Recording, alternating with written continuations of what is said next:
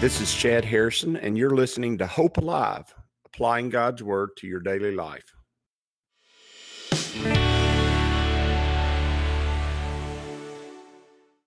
Hi, this is Chad Harrison, and I am the teaching pastor of Lake Community Church and have been serving as a pastor for 25 years. I'm also a practicing attorney. This podcast is designed to help you study God's Word and find God's will for your life.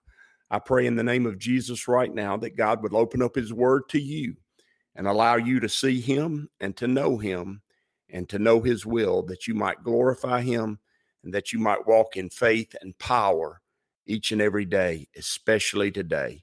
In Jesus' name. We're going to be studying this morning, finishing up chapter six, and that is about Noah and God's commissioning him to build the ark. We do need to deal with some deal with a idea that is actually not started here. It doesn't begin here. It doesn't have its doesn't have its beginning in this passage, but it is an important understanding. And as we go through Scripture, we're going to actually see uh, three of these in the book of Genesis, and I think it's of the utmost importance that we talk about them and deal with them. Yesterday, remember, he told him that he was going to destroy all all that has life that walks upon the earth, and that he was going to be, bring about his judgment on all flesh on the earth, and that was that had a reason because of the attaining of the bloodlines of man, and he is going to he's going to protect the bloodline of humanity, and he is going to uh, he's going to establish his covenant with he's gonna he's gonna keep his covenant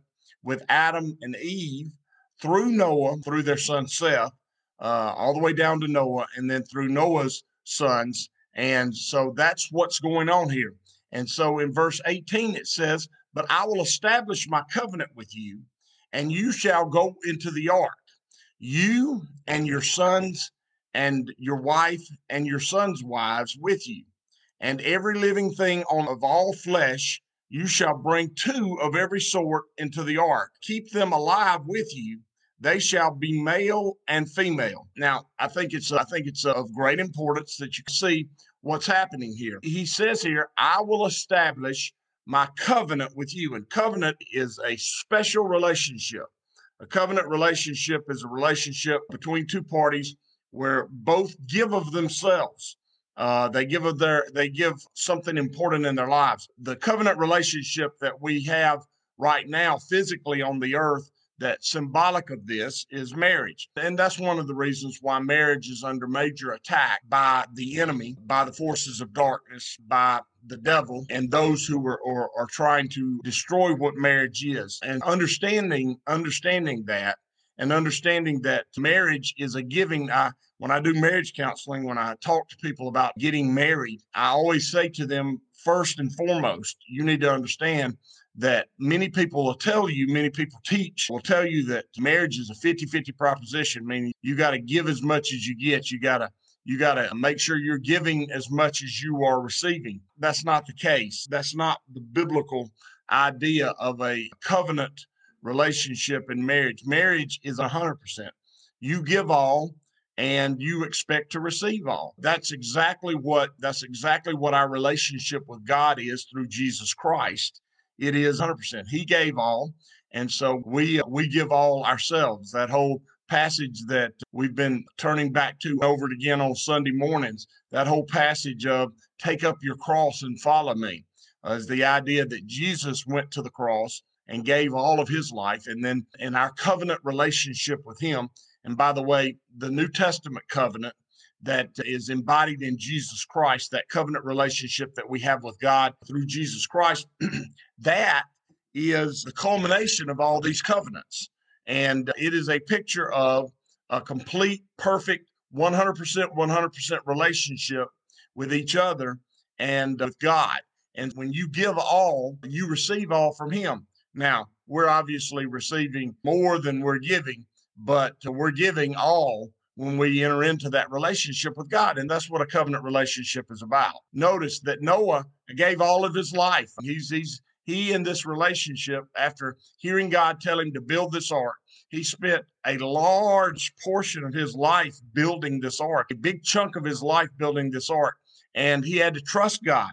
He had to trust God. He placed everything he had in building this giant boat, this giant barge that God had told him to build. Can you imagine the amount of gopher wood and the amount of pitch that he had to come up with? And you say, we build ship like that all the time. Yeah, but there's hundreds and thousands and millions of us building boats like this. He it took him can you imagine the time it took him to procure the resources to build this boat? And then not only that, uh, what all it took for him to get to the point where it was actually completed and built. It had three decks.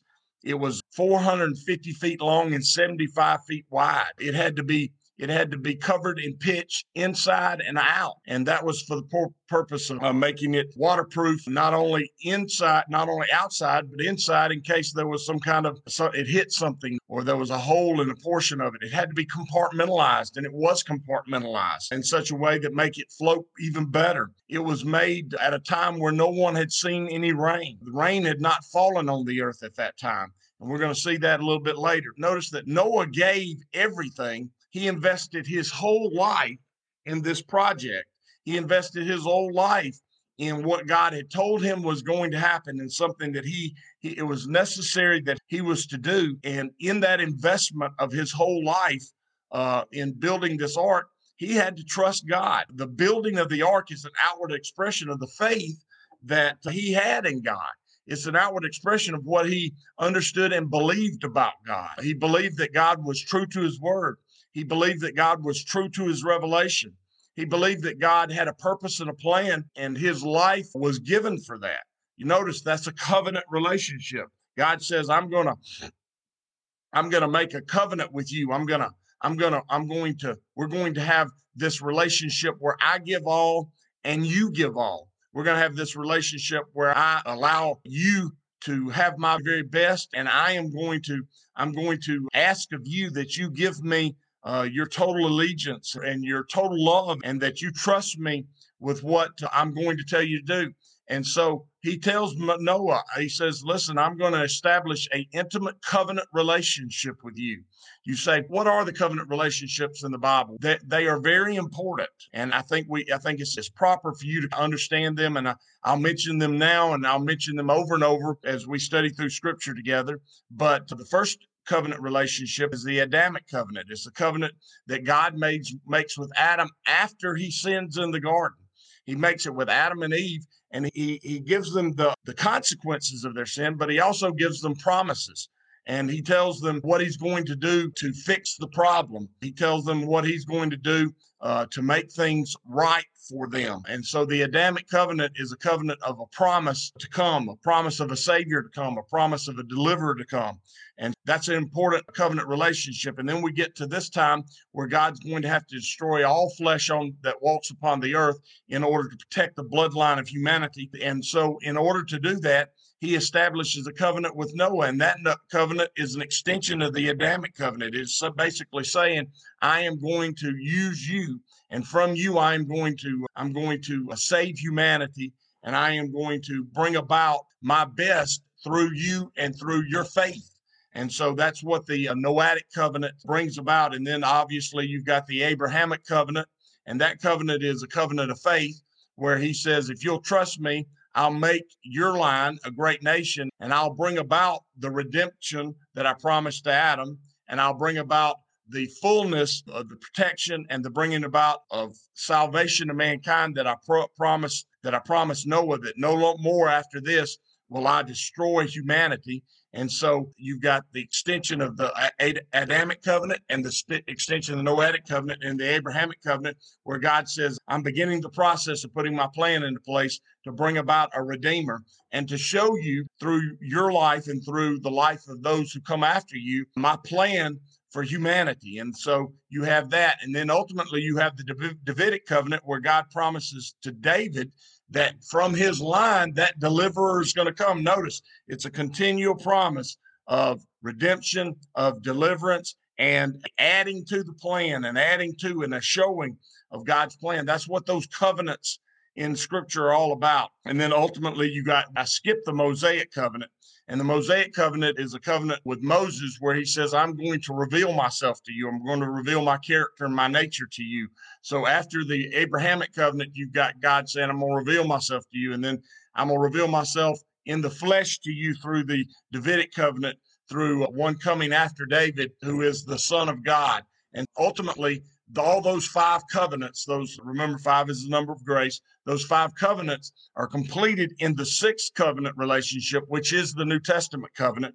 And remember, six is the number for man, and Jesus came as a man. And so that that sixth covenant is a culmination of the other five covenant relationships which God gave us in the Old Testament. It is a it's a progression, it's a covenant progression toward an end, which ultimately ends in Jesus Christ and his his sealing those covenants in blood. And if you'll notice, if you'll notice, covenant relationships all involve involve blood, blood sacrifice or a blood a relationship, and ultimately we're going to see that in every one of these covenants. In the Adamic covenant, the covenant is in it's in the blood of, of the animals that God sacrificed and clothed them with. You see the uh, blood covenant in in the Noahic covenant with he destroyed all flesh on the earth. He shed the blood of all the flesh on the earth. In the Abrahamic covenant, you have that covenant where the Spirit of God goes between the three animals that, that he told Abraham to sacrifice. And then Mosaic covenant is you see the blood sacrifice of the lamb and the lamb's blood being placed on the doors of the houses right before the death angel comes about and then and then you just continue to see that that blood sacrifice all the way to Jesus Christ where he sheds his blood on the cross he gives his whole life on the cross for our sins that we that we can be made whole and so as you go through each one of those covenants you see that and when God says I make a covenant with you what he's saying is I'm giving you a promise and you're giving me a promise. It's a promise for a promise. And my promise is sealed by my character and nature, and your promise is sealed by your life. And that's important. That's important for you to see and understand because a lot of times we talk about the Christian life and being a part of the body of Christ and joining God in the work that He's doing in your life and your life on the earth.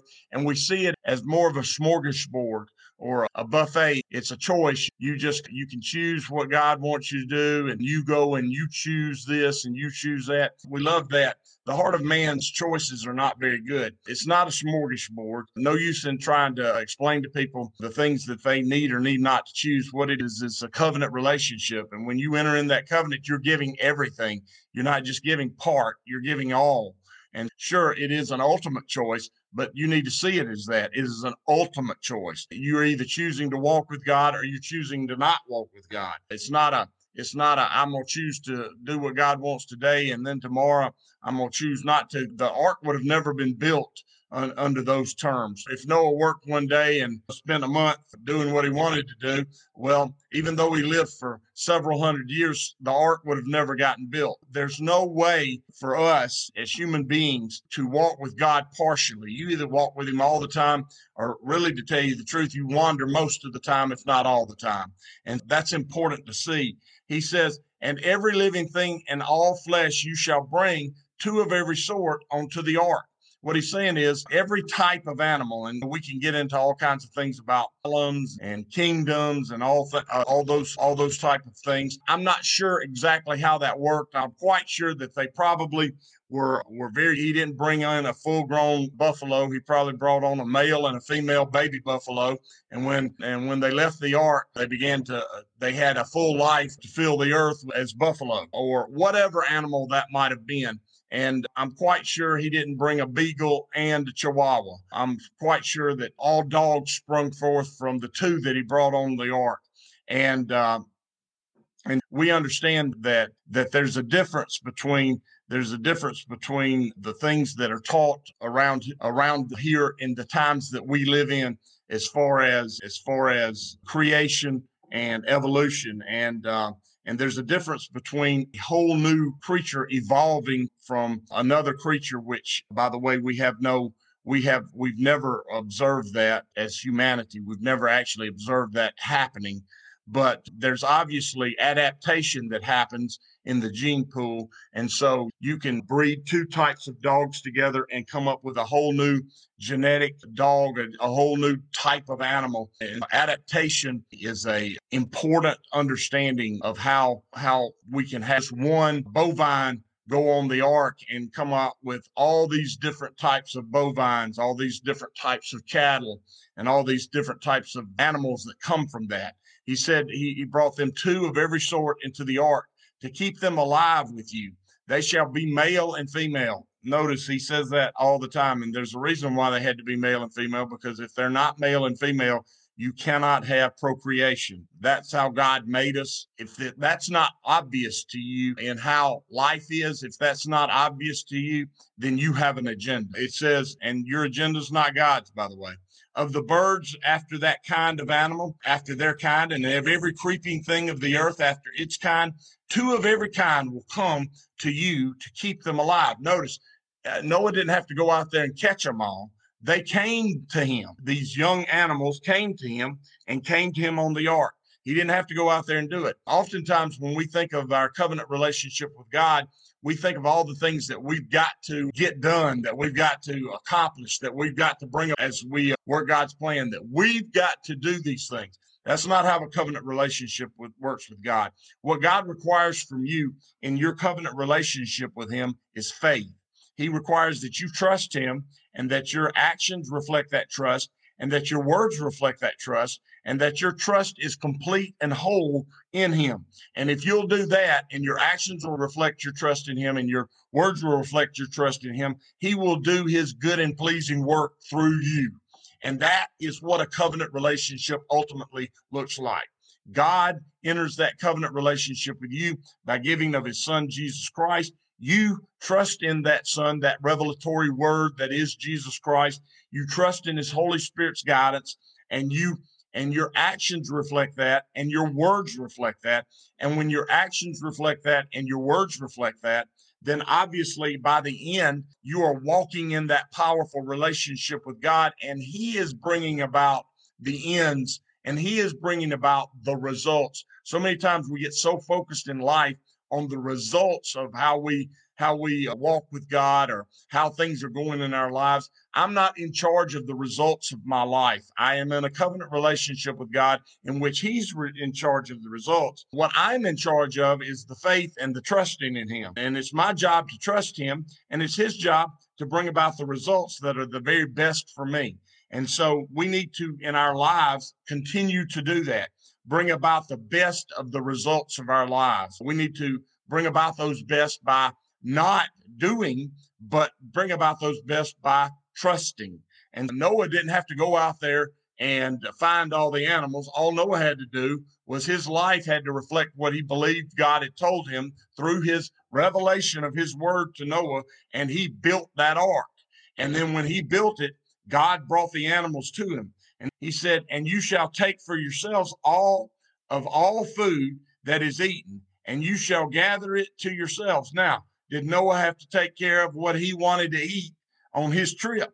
Yes, he did. He said, Gather the food that you want to eat and take it on the ark, and it shall be food for you and food for them. So he had to gather the food, he had to build the ark, and God sent the purpose for the ark, the animals to be there so that he could preserve humanity and he could preserve the animal kingdom on the earth. And then it says, So Noah did according to all that God had commanded him, so he did. Notice, what is Noah doing? There is this is this is very important. What did Noah do? Do he did according to what God had revealed to him. All right. So what do we have? We have God's revelation. You hear God's word. You receive God's word. You faith, hope, trust, believe God's word. There you go, Miss Diane. You faith, hope, trust, believe God's word. And then as you do that, you walk in power. That's where the kingdom comes about. Okay. So you hear God's word, you receive God's word, you faith, hope, and believe God's word, and then you walk in it. And uh, when you do that, you have God's best at work in your life. And that's ultimately what verse 22 says. Thus Noah did according to all that God commanded him. So he did. Why? He was obedient, but it wasn't obedience that was blind. It wasn't faith that was blind. It was obedience and faith based off of the revelation of God. It was obedience and faith based off of the revelation of God. Understanding that is critical in your walk. God reveals himself to you through his word and personally to your life.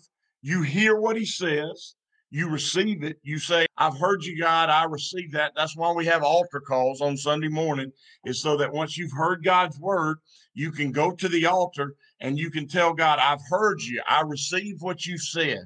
And then you believe it.